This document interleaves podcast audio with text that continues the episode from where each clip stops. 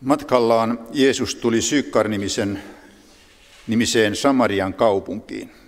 Sen lähellä oli maa-alue, jonka Jaakob oli antanut pojalleen Joosefille, ja siellä oli Jaakobin kaivo. Matkasta uupuneena Jeesus istahti kaivolle. Oli keskipäivä, noin kuudes tunti. Eräs samarialainen nainen tuli noutamaan vettä, ja Jeesus sanoi hänelle, anna minun juoda astiastasi.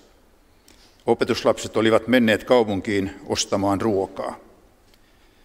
Samarialaisnainen sanoi, sinä olet juutalainen, kuinka sinä pyydät juotavaa samarialaiselta naiselta? Juutalaiset eivät näe ole missään tekemisissä samarialaisten kanssa.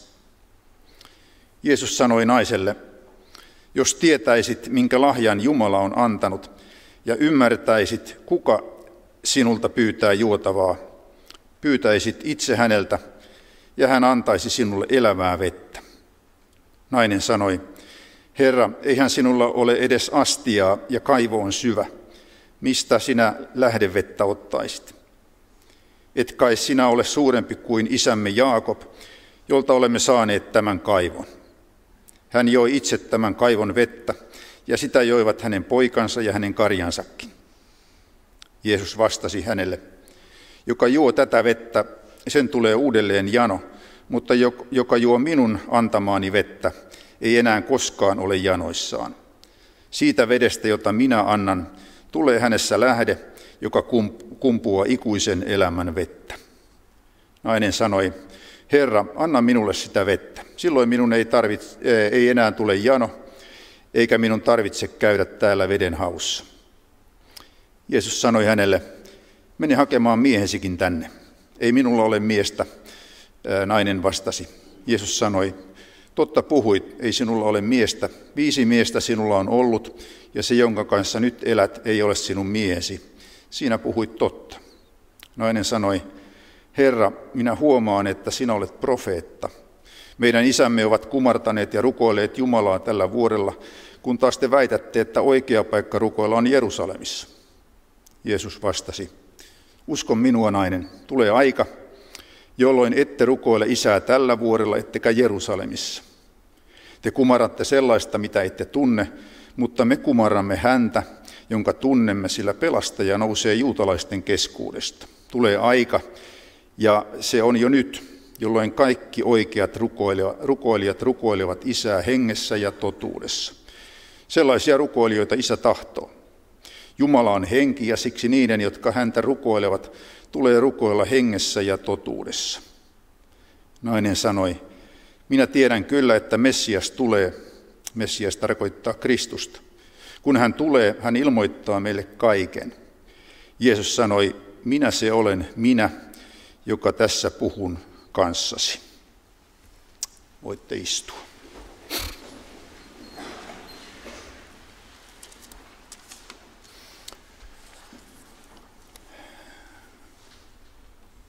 Kuuntelin tuossa Mikan johdantoa tähän Jumalan palvelukseen ja mä tiedän, että on olemassa semmoista kuin kuvan kaappaus. Mutta sitä mä en ole tiennyt, että on olemassa myöskin tämmöisiä saarnankaappauksia. Mika, Mika piti mun saarnani. Täytyy ottaa sitten kakkosversio käyttöön.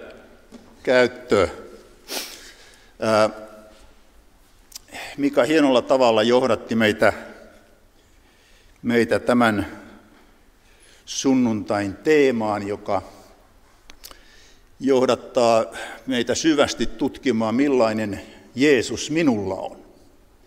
Millainen on minun Jeesukseni? Onko hän se Jeesus, josta raamattu puhuu, vai onko hän joku muu? Onko hän joku muu Jeesus?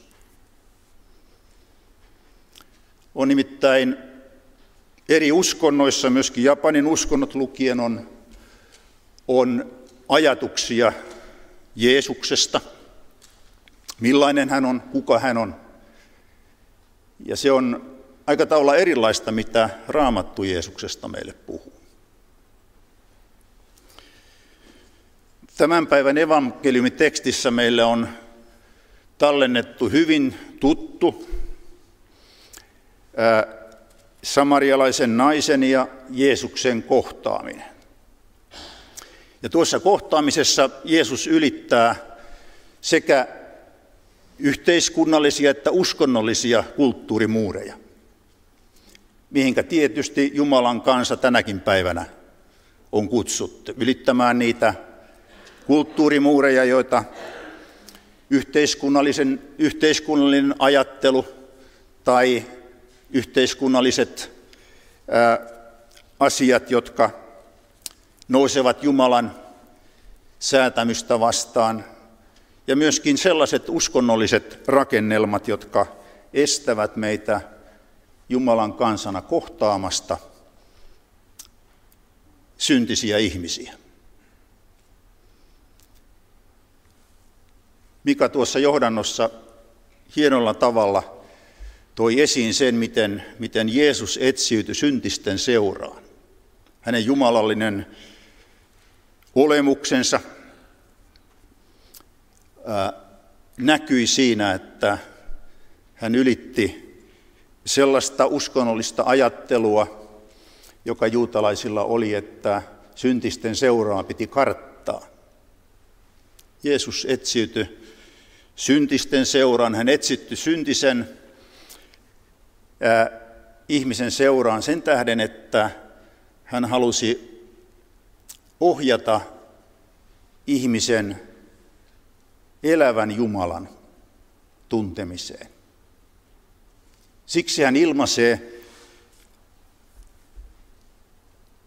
samarialaiselle naiselle, minä se olen. Sinun edessäsi, hän joka sinun kanssasi nyt keskustelee, hän on tuo luvattu Messias, jota juutalaiset odottivat ja odottavat tänäkin päivänä. Mitä muita kulttuurillisia tai uskonnollisia ää, muureja Jeesus tässä ylitti? Raamatussa sanotaan näin. Matkasta uupuneena Jeesus istahti kaivolle.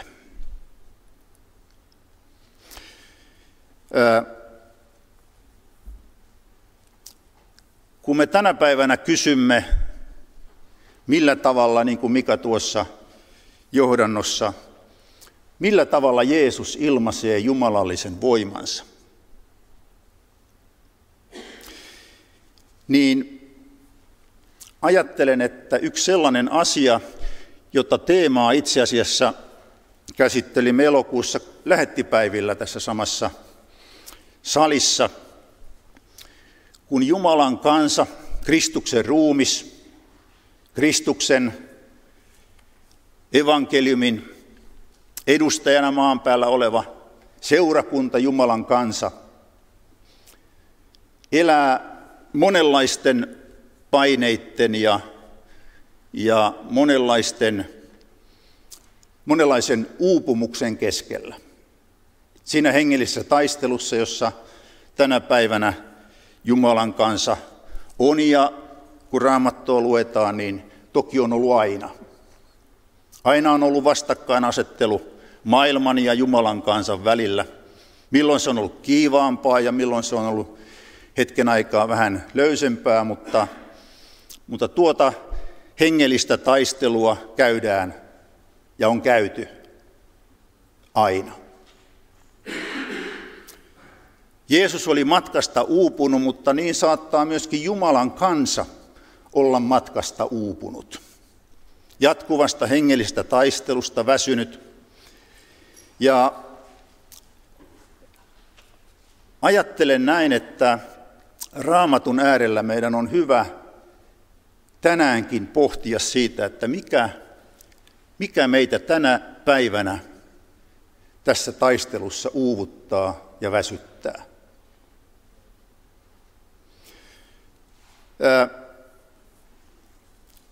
Jeesus välitti yhdestä ihmisestä. Jeesus lähestyi uupumuksenkin keskellä häntä, joka etsi elämäänsä sellaista pohjaa, joka, joka kestää niin kuin jokainen ihminen kaikissa kulttuureissa, kaikissa uskonnoissa, kaikkialla maailmassa etsii sellaista pohjaa, joka kestää sellaisissakin tilanteissa, että, että väsyttää ja uuvuttaa.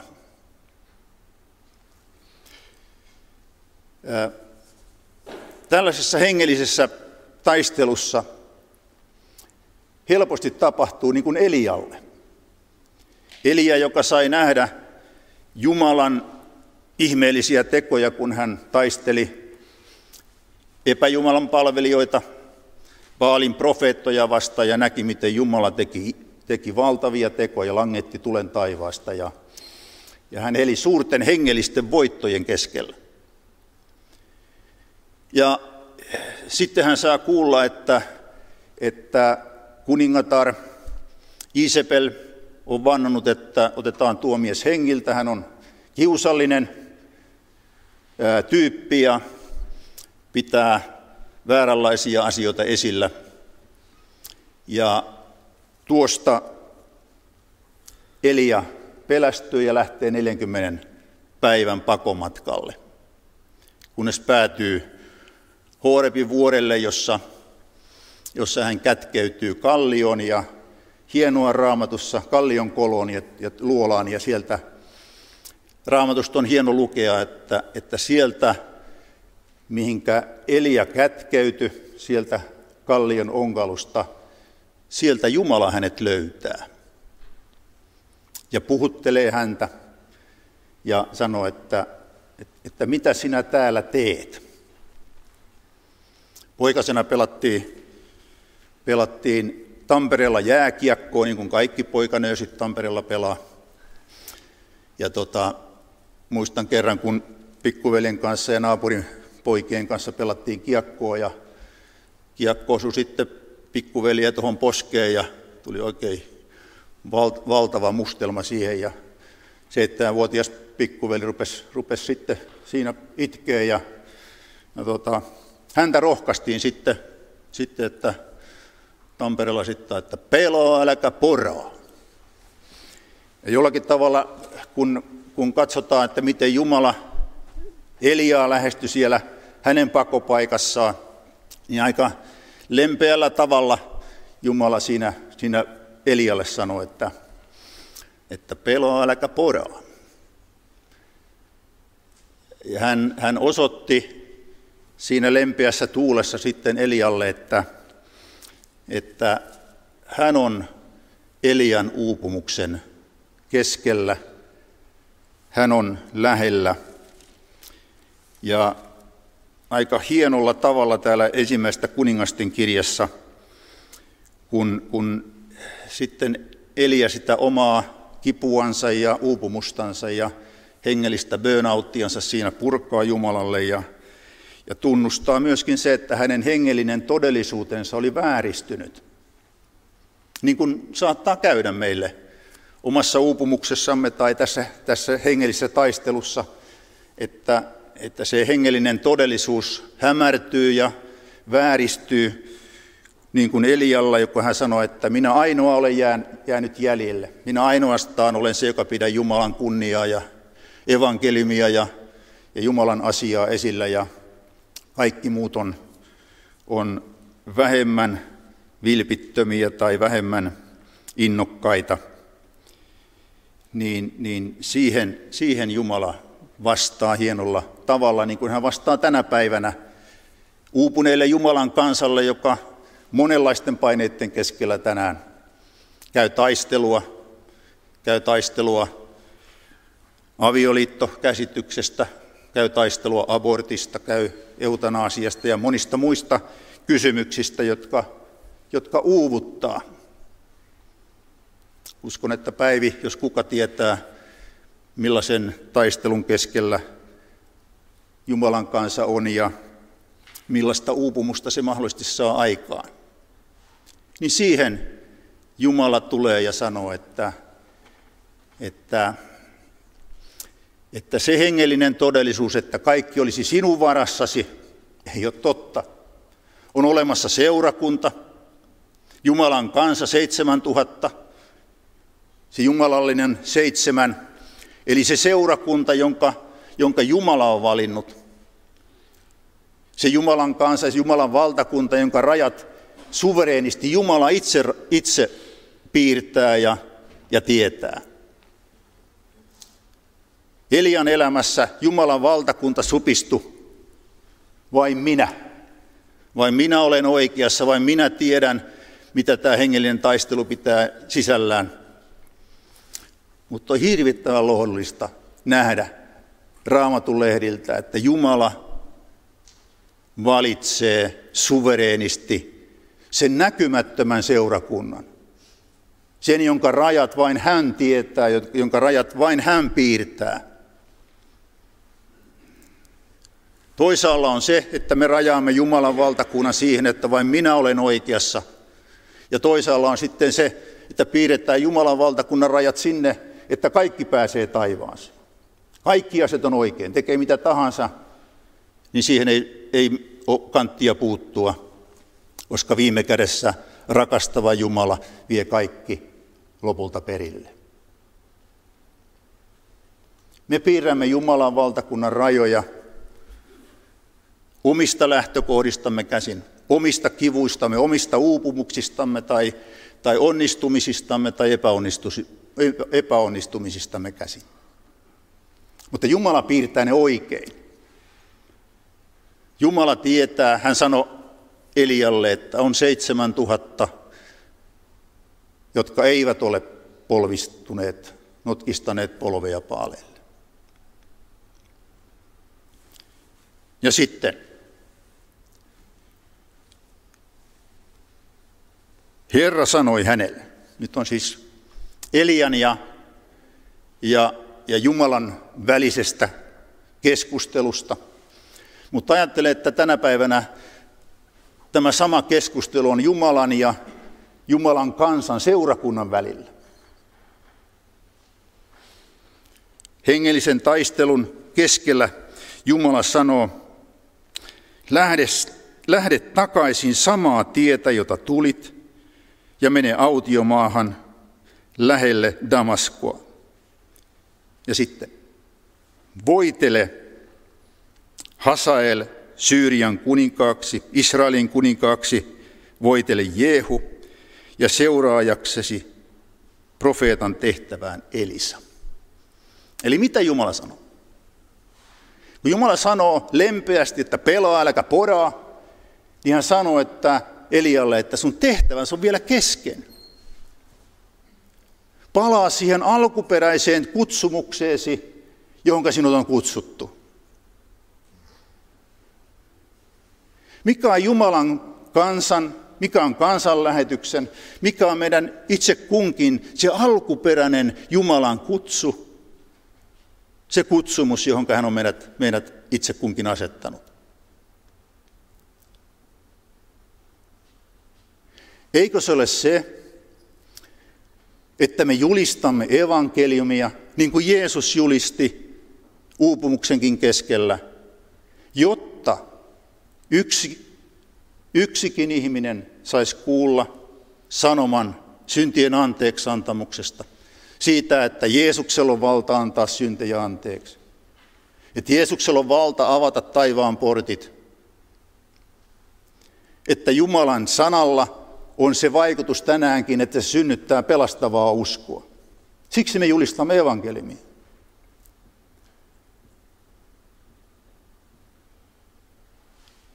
On hienoa, että Jumala ei ole rajoittunut meidän uupumukseemme.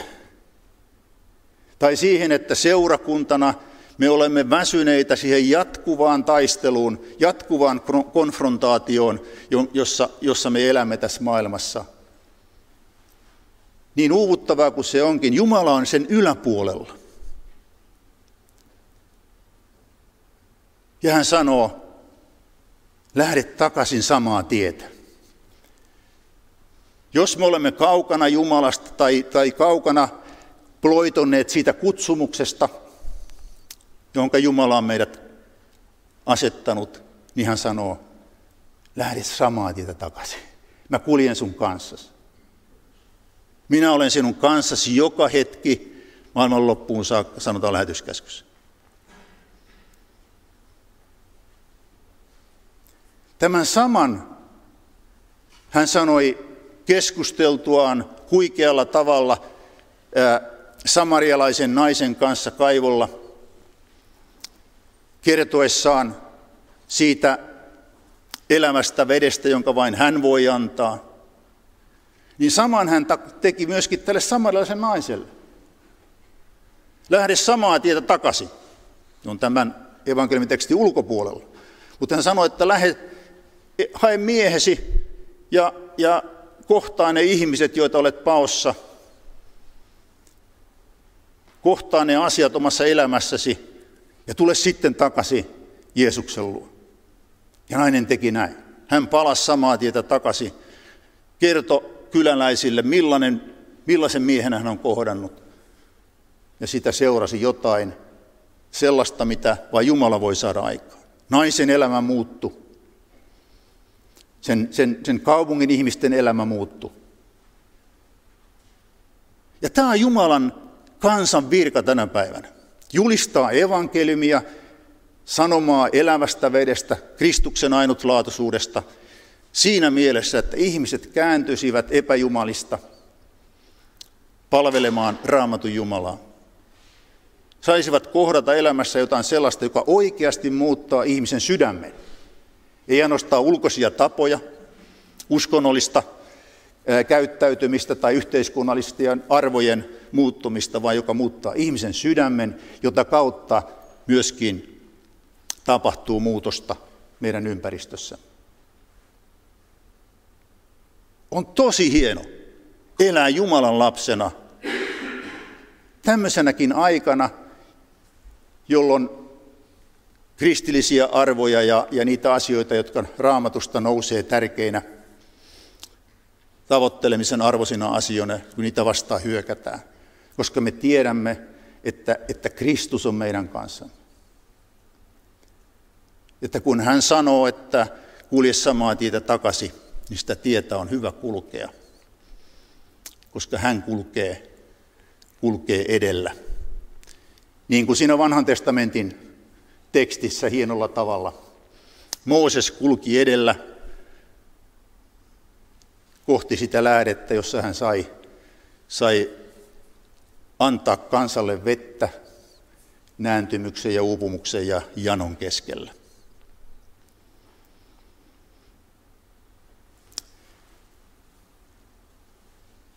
Jeesus ilmaisee jumalallisen voimansa siinä, että hän antaa syntejä anteeksi, synnyttää pelastavaa uskoa ja on luvannut viedä kerran meidät uupumuksenkin keskellä taistelevan Jumalan kansan perille Jumalan taivaaseen. Ja se on hienoa. Tällaisessa Jumalan suunnitelmissa elää, koska Kristus on lopullisen voiton saavuttanut Kolkatan keskimmäisellä ristillä. Taistelu on voitettu. Hiljennytään rukouksen. Isä, me kiitämme tänään Jeesuksesta siitä, että hän meidän tähtemme ylitti monia kulttuurimuureja.